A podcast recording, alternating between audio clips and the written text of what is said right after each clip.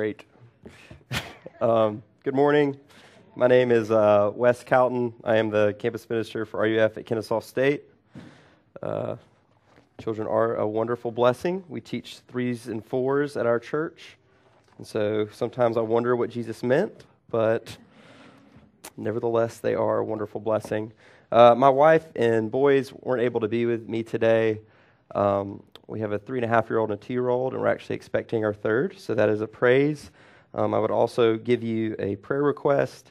My wife and I recently found out that her father has cancer. That's just a few weeks ago, so that's just something you can keep in your prayers if you would like to pray for us as we prepare for the school year, which will be here in just a few weeks. I'm glad to be here with you. This is one of the things that I enjoy getting to do with my job, to go to the churches that support RUF and get to share God's Word, because that's what I do with students at Kennesaw State. One of the things that I'm privileged to do is to get up and share from God's Word each semester. And this fall, we're going to be looking at relationships together with my students. And that may seem like a good thing to look at with college students if you think about it for a moment. Going out kind of on their own, friendships, dating, potentially marriage. And those are all good reasons to look at relationships. But even more than that, the reason I'm excited to look at relationships this fall is because of the importance of relationships to the gospel. That relationships and our ability to love one another because of the way Jesus has loved us is so central to everything Jesus came to do. And as we turn our attention to John chapter 17 this morning, it's really the culmination of many chapters of focus on loving one another and serving one another, starting with the Passover meal in chapter 13, and Jesus' humbling picture of washing his disciples' feet, the new commandment he gives to love one another, that to know God is to find life in Jesus. To obey Jesus' commands, we must, in chapter 15, love one another as he loved. That the world will hate you as the world has hated Jesus. And then finally, in chapter 16, that all that the Father has given to Jesus will be given to us through the Holy Spirit. And that even when Jesus is left alone by all those closest to him on the cross, the Father will not leave him. He assures his disciples in chapter 16. And so we come to chapter 17, and it's full of meaning for us as we think about relationships. I don't mind saying this, but I think if we had gold letter editions, you know, you've read letter editions of the Bible, if you had gold letter editions of the Bible for like the really special passages, John chapter 17 would be one of them. It's one of those rare moments in Scripture where God speaks to God, and we have the chance to listen in. And so with that word, I would encourage you to give ear to God's word this morning as I read it. This is John chapter 17, starting in verse 1. When Jesus had spoken these words, he lifted up his eyes to heaven and said, "Father, the hour has come. Glorify your Son, that the Son may glorify you, since you have given him authority over all flesh to give eternal life to all whom you have given him. And this is eternal life, that they know you, the only true God, and Jesus Christ whom you have sent. I glorified you on earth, having accomplished the work that you gave me to do. And now, Father, glorify me in your presence with the glory that I had with you before the world existed. I have manifested your name to the people whom you gave me out of the world. Yours they were, and you gave them to me, and they have kept your word. Now they know that everything that you have given me is from you, for I have given them the words that you gave me, and they have received them and have come to know in truth that I came from you, and they have believed that you sent me. I am praying for them. I am not praying for the world, but for those whom you have given me, for they are yours. All mine are yours, and yours are mine, and I am glorified in them. And I am no longer in the world, but they are in the world, and I am coming to you.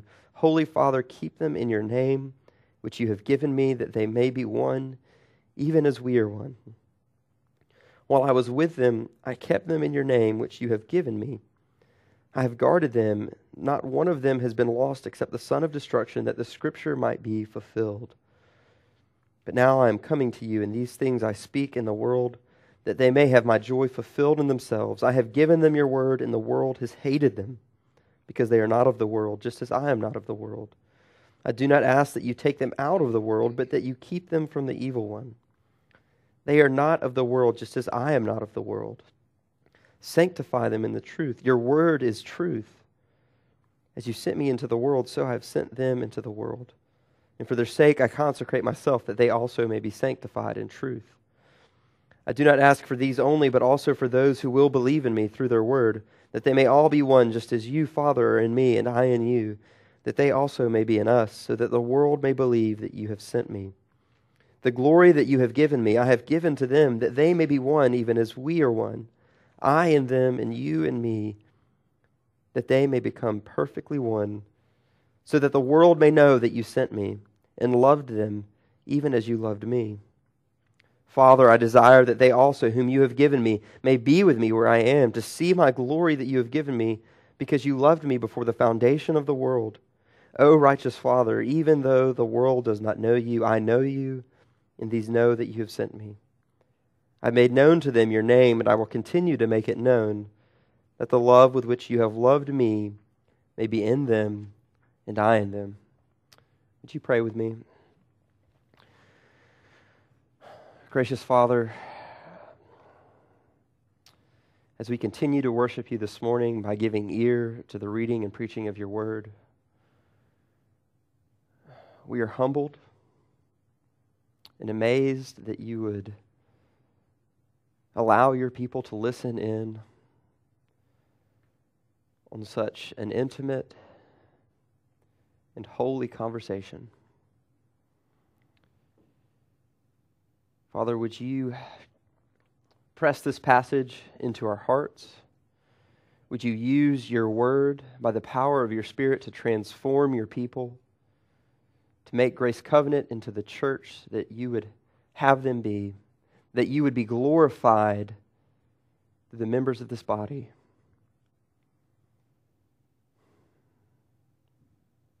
Father, would you strike us with awe and wonder at the love of the Trinity, at the love of the Father and the Son for one another.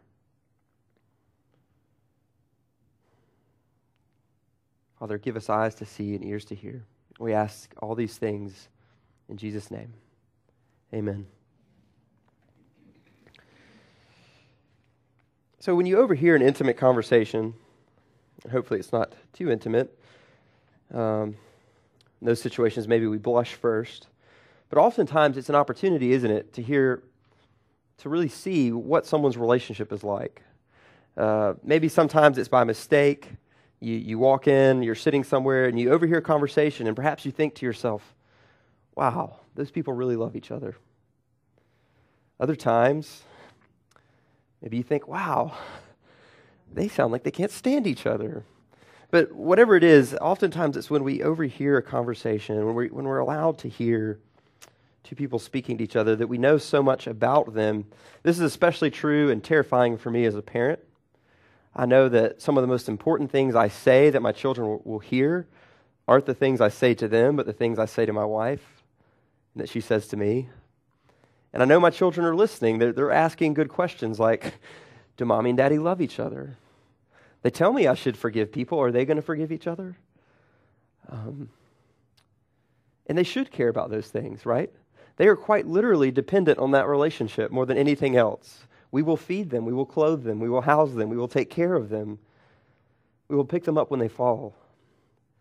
And so they are desperately, at times, probably listening and thinking, do mommy and daddy love each other? And so there's wonderful things that I can say to my children. But there's so many things they need to hear me say to my wife. And something similar is happening this morning as we come to John chapter 17. It's not that we are unimportant in this prayer. He prays for the benefit of the disciples that can hear him. And yet at the heart of this prayer is the Father's relationship with the Son, the Son's relationship with the Father. It's the relationship that matters most to you and I in Christ. It's the relationship that we are most dependent upon more than any other. And as we think about loving one another, as Jesus has told his disciples over and over again that just as he has loved them, they shall love one another.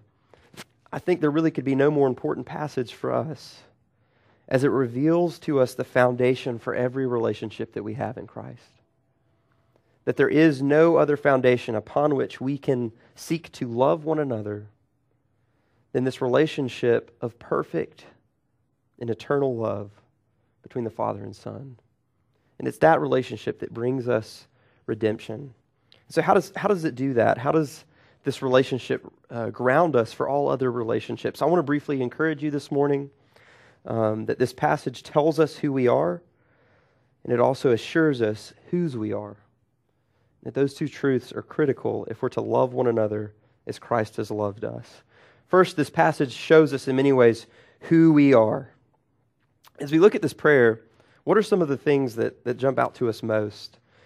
I hope that as we reflect on it, as we reflect on the Son speaking to the Father, we're overcome with the intimacy and love on display. That as Jesus turns to his Father to pray on behalf of his disciples, he is consumed with the reality of his relationship with the Father. He begins by addressing him, Father, as he always does. And as we follow through the prayer, it's clear that his relationship with the Father is central to everything he's doing. In verse 1, the Father and Son are serving each other. The Father is concerned with the glory of his Son. The Son is concerned with the glory of his Father. In verse 2, we're told that the Father gave the Son authority.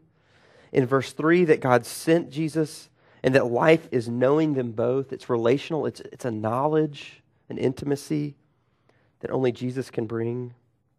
In verse 4, Jesus says, I glorified you, the task that you gave me to do. And in verse 5, we're told the amazing truth, and this is key for us, that this is how things have always been. And now, Father, glorify me in your own presence with the glory that I had with you before the world existed. You see, one of the most amazing things about this passage as we come to it is we're learning who God is and who he has always been. And as we see the love on display between the Son and the Father and the Father and the Son, this has always been true of God. So one of the things that's unique about Christianity, one of the things that's unique about the God of the Bible is that he is a God of love, and yet he's not dependent upon anyone else to show that love. He did not need to create us to prove that he was a God of love, because before the foundation of the world, the Father and the Son have lived in this beautiful harmony together.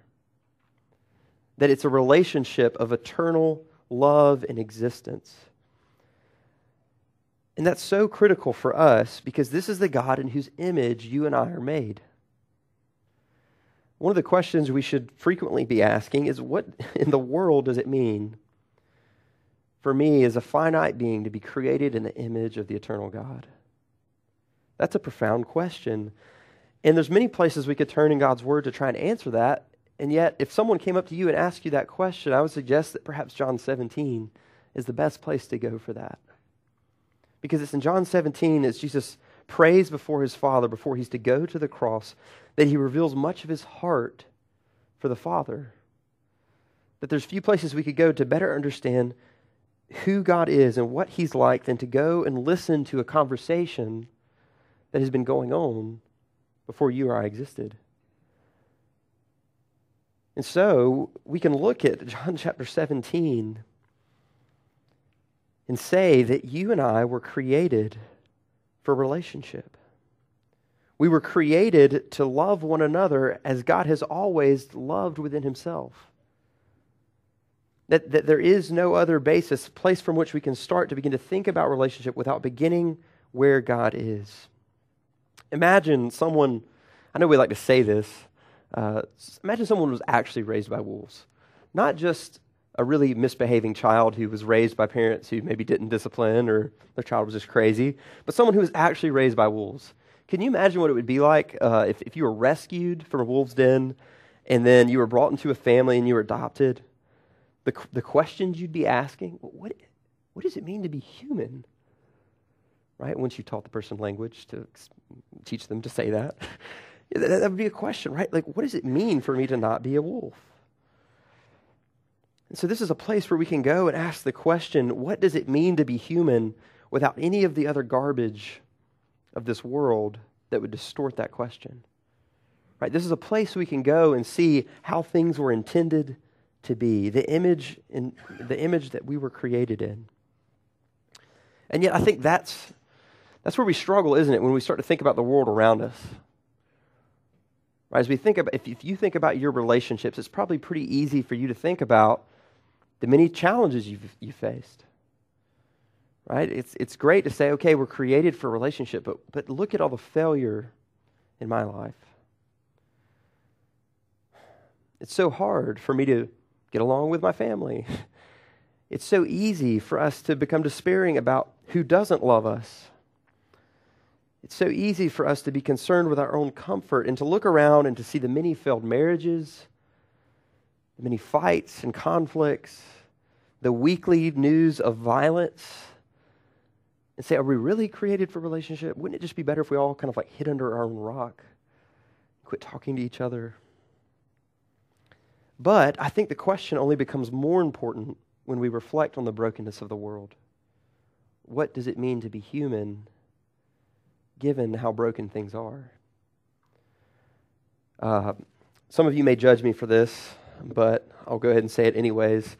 For a time, I really enjoyed The Walking Dead TV show. If you don't know what that is, that's great. You don't need to know. It's really not that profound. And it sounds silly to describe what it is, but it's a post-apocalyptic zombie survival TV series. You're like, oh, that's profound. But one of the reasons I love the show is the majority of the world has deceased, and there's a lot of flesh-eating zombies walking around, and these people who are still alive are thrust into the survival situation. And the main question the show is asking isn't, how are these people going to survive? It's not. Most of the plot twists and the character conflict revolves around the question of, what does it mean to be human? The world's falling apart. We're fighting for survival. What are we still going to do in this super scary world that makes us human? What makes us different from the mindless, flesh-eating zombies? Okay, it's a little bit of a silly example, and yet God's word does look at us and say that each of us is dead in sin apart from Christ, that each of us is consumed with a kingdom of self and self-service that strikes against the very image that we were created in. And so I think the stakes are only higher. What does it mean to be human? And part of the beauty of John chapter 17 is it shows us the image of the God that we were created by. And it shows us the relationship upon which we are to go to answer that question. Twice in the passage, in verse 11, actually three times, verse 11, verse 21, and verse 23, I think the heart of the prayer itself is revealed as Jesus says repeatedly, "Keep them in your name which you have given me, that they may be one, even as we are one."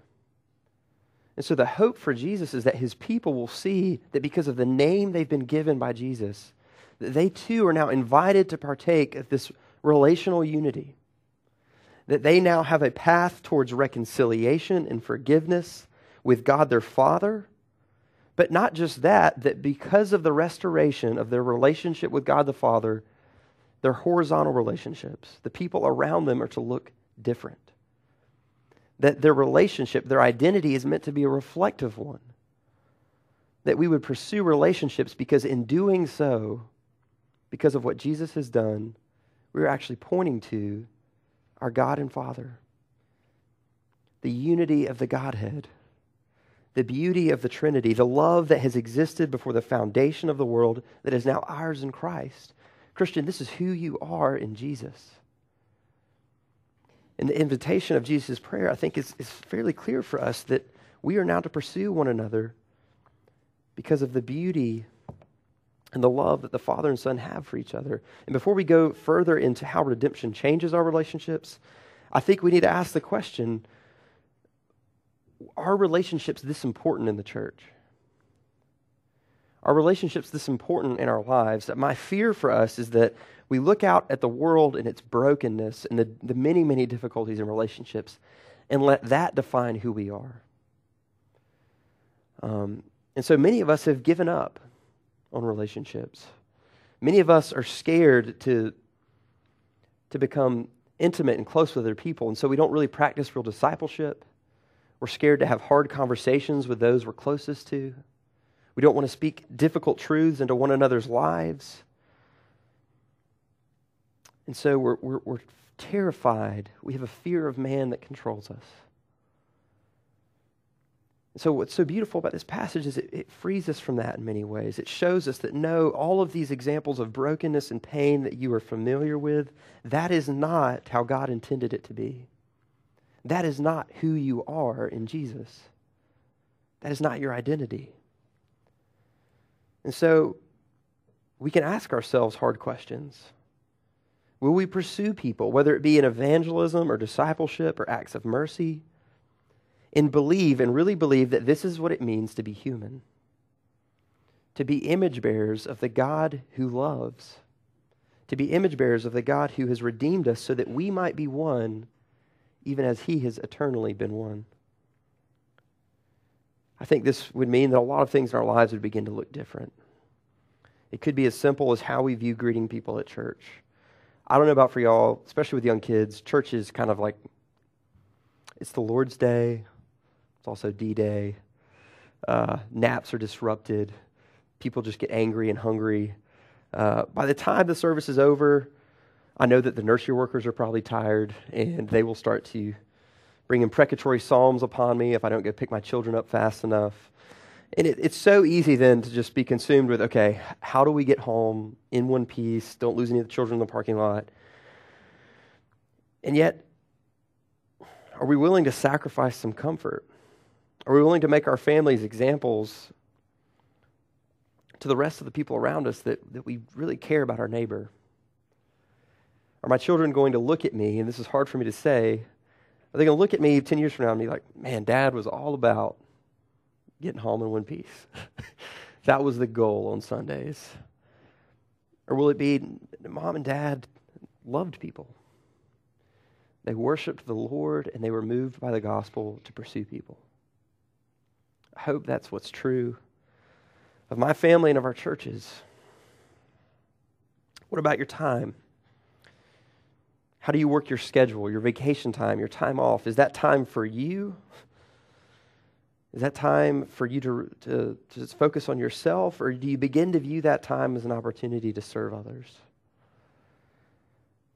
I know these are hard questions that are uncomfortable. It's not bad for you to spend time with your family. That is part of your relational responsibility in Christ.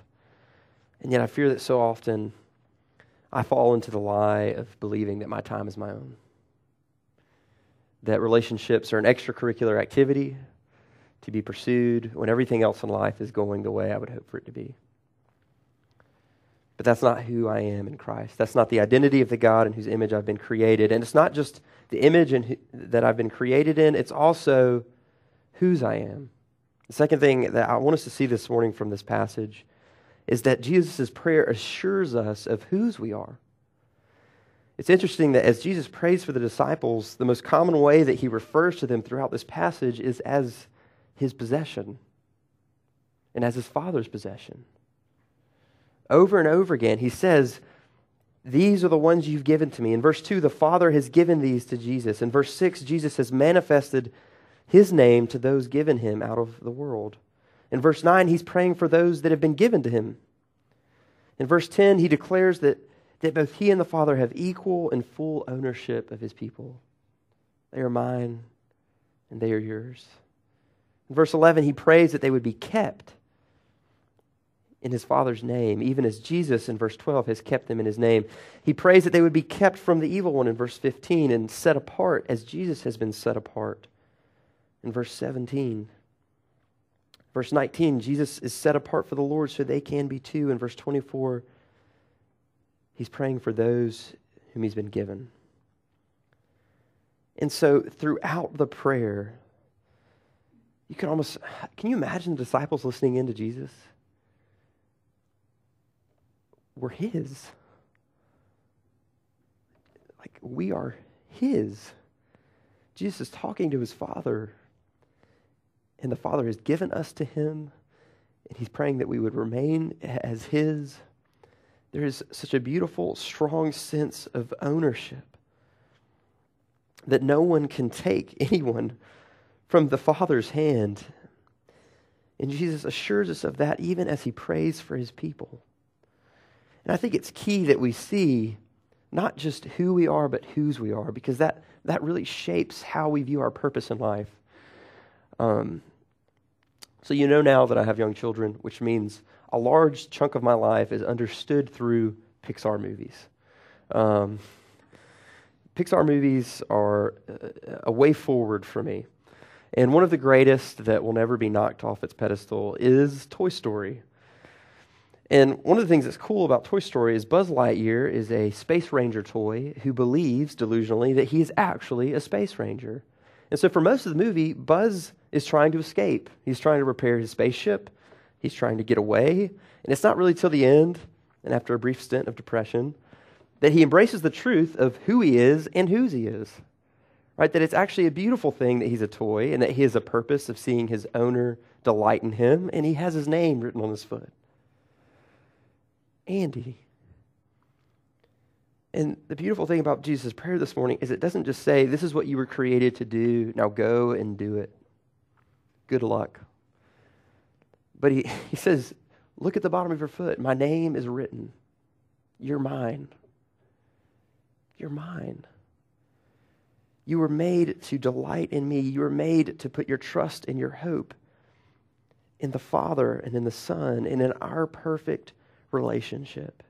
And that's such good news for us, because I think one of the temptations for us as we think about relationships is to try and make relationships our savior. I think many people in the world are doing that. Some people give up on relationships. Other people say, yes, relationships are everything.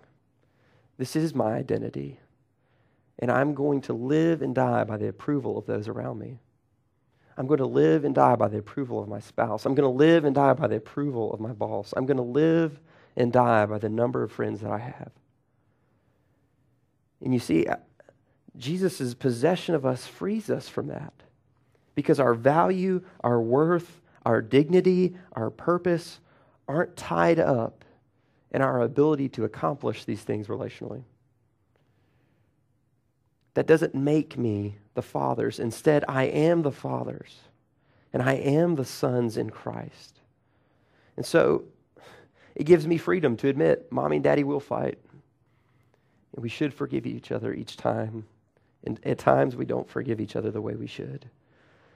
That I can be let down by my friends, that I can have a sense of betrayal from my boss and yet still try and love and serve that boss. Jesus frees us to pursue relationships because we are his. And so his relationship with the Father is the foundation for all other relationships. I hope you sense the freedom that gives us, the value and the worth and the dignity that this lends to every relationship that you'll ever be in. It means we should have the freedom to take risks to say things to each other, to pursue each other, that we don't have to bow to Southern hospitality and cordiality and only say nice things to each other. We can be honest about the pain and the suffering that we're feeling, because none of that can change the fact that we, in Christ, are his possession. We do not have to look to fallen man for the approval and love that only God can offer us. And so that's good news for us this morning. And just my final point as we conclude our time together then is to see how radically then this necessarily answers the question of why we are. Right? When we understand who we are and whose we are, it necessarily leads us into the purpose of our existence. And it's following our Savior. Notice that Jesus in this prayer is consumed with the glory of his Father. And one of the more startling realities of that is not just that Jesus is glorifying the Father and that the Father is glorifying Jesus, but that he will also be glorified through us. That as his people understand who they are and whose they are, that they too will pursue each other in a way that glorifies God, and a oneness that reflects the oneness of the Trinity. And as I say that, I hope that even as the burden of finding others' approval is lifted, that we feel the healthy and beautiful weight of glory. Because so often I think we're tempted to believe that so much of what we do in relationships doesn't matter. Small talk is tedious. It can get boring. There's awkwardness. I'm horrible with names. I'm sorry, I forgot your name again. And yet all of that matters. You see how God, it means that God cares about your ordinary day-to-day conversations, if this is true. That small talk really isn't that small of a thing. This is so helpful for me as I'll be spending about a month having the same conversation over and over again with new students. To be reminded that this matters, that how I love and serve others is a reflection of my Father's love, because I'm His. I was created in His image, and I'm being recreated in that image. And so are you. Amen.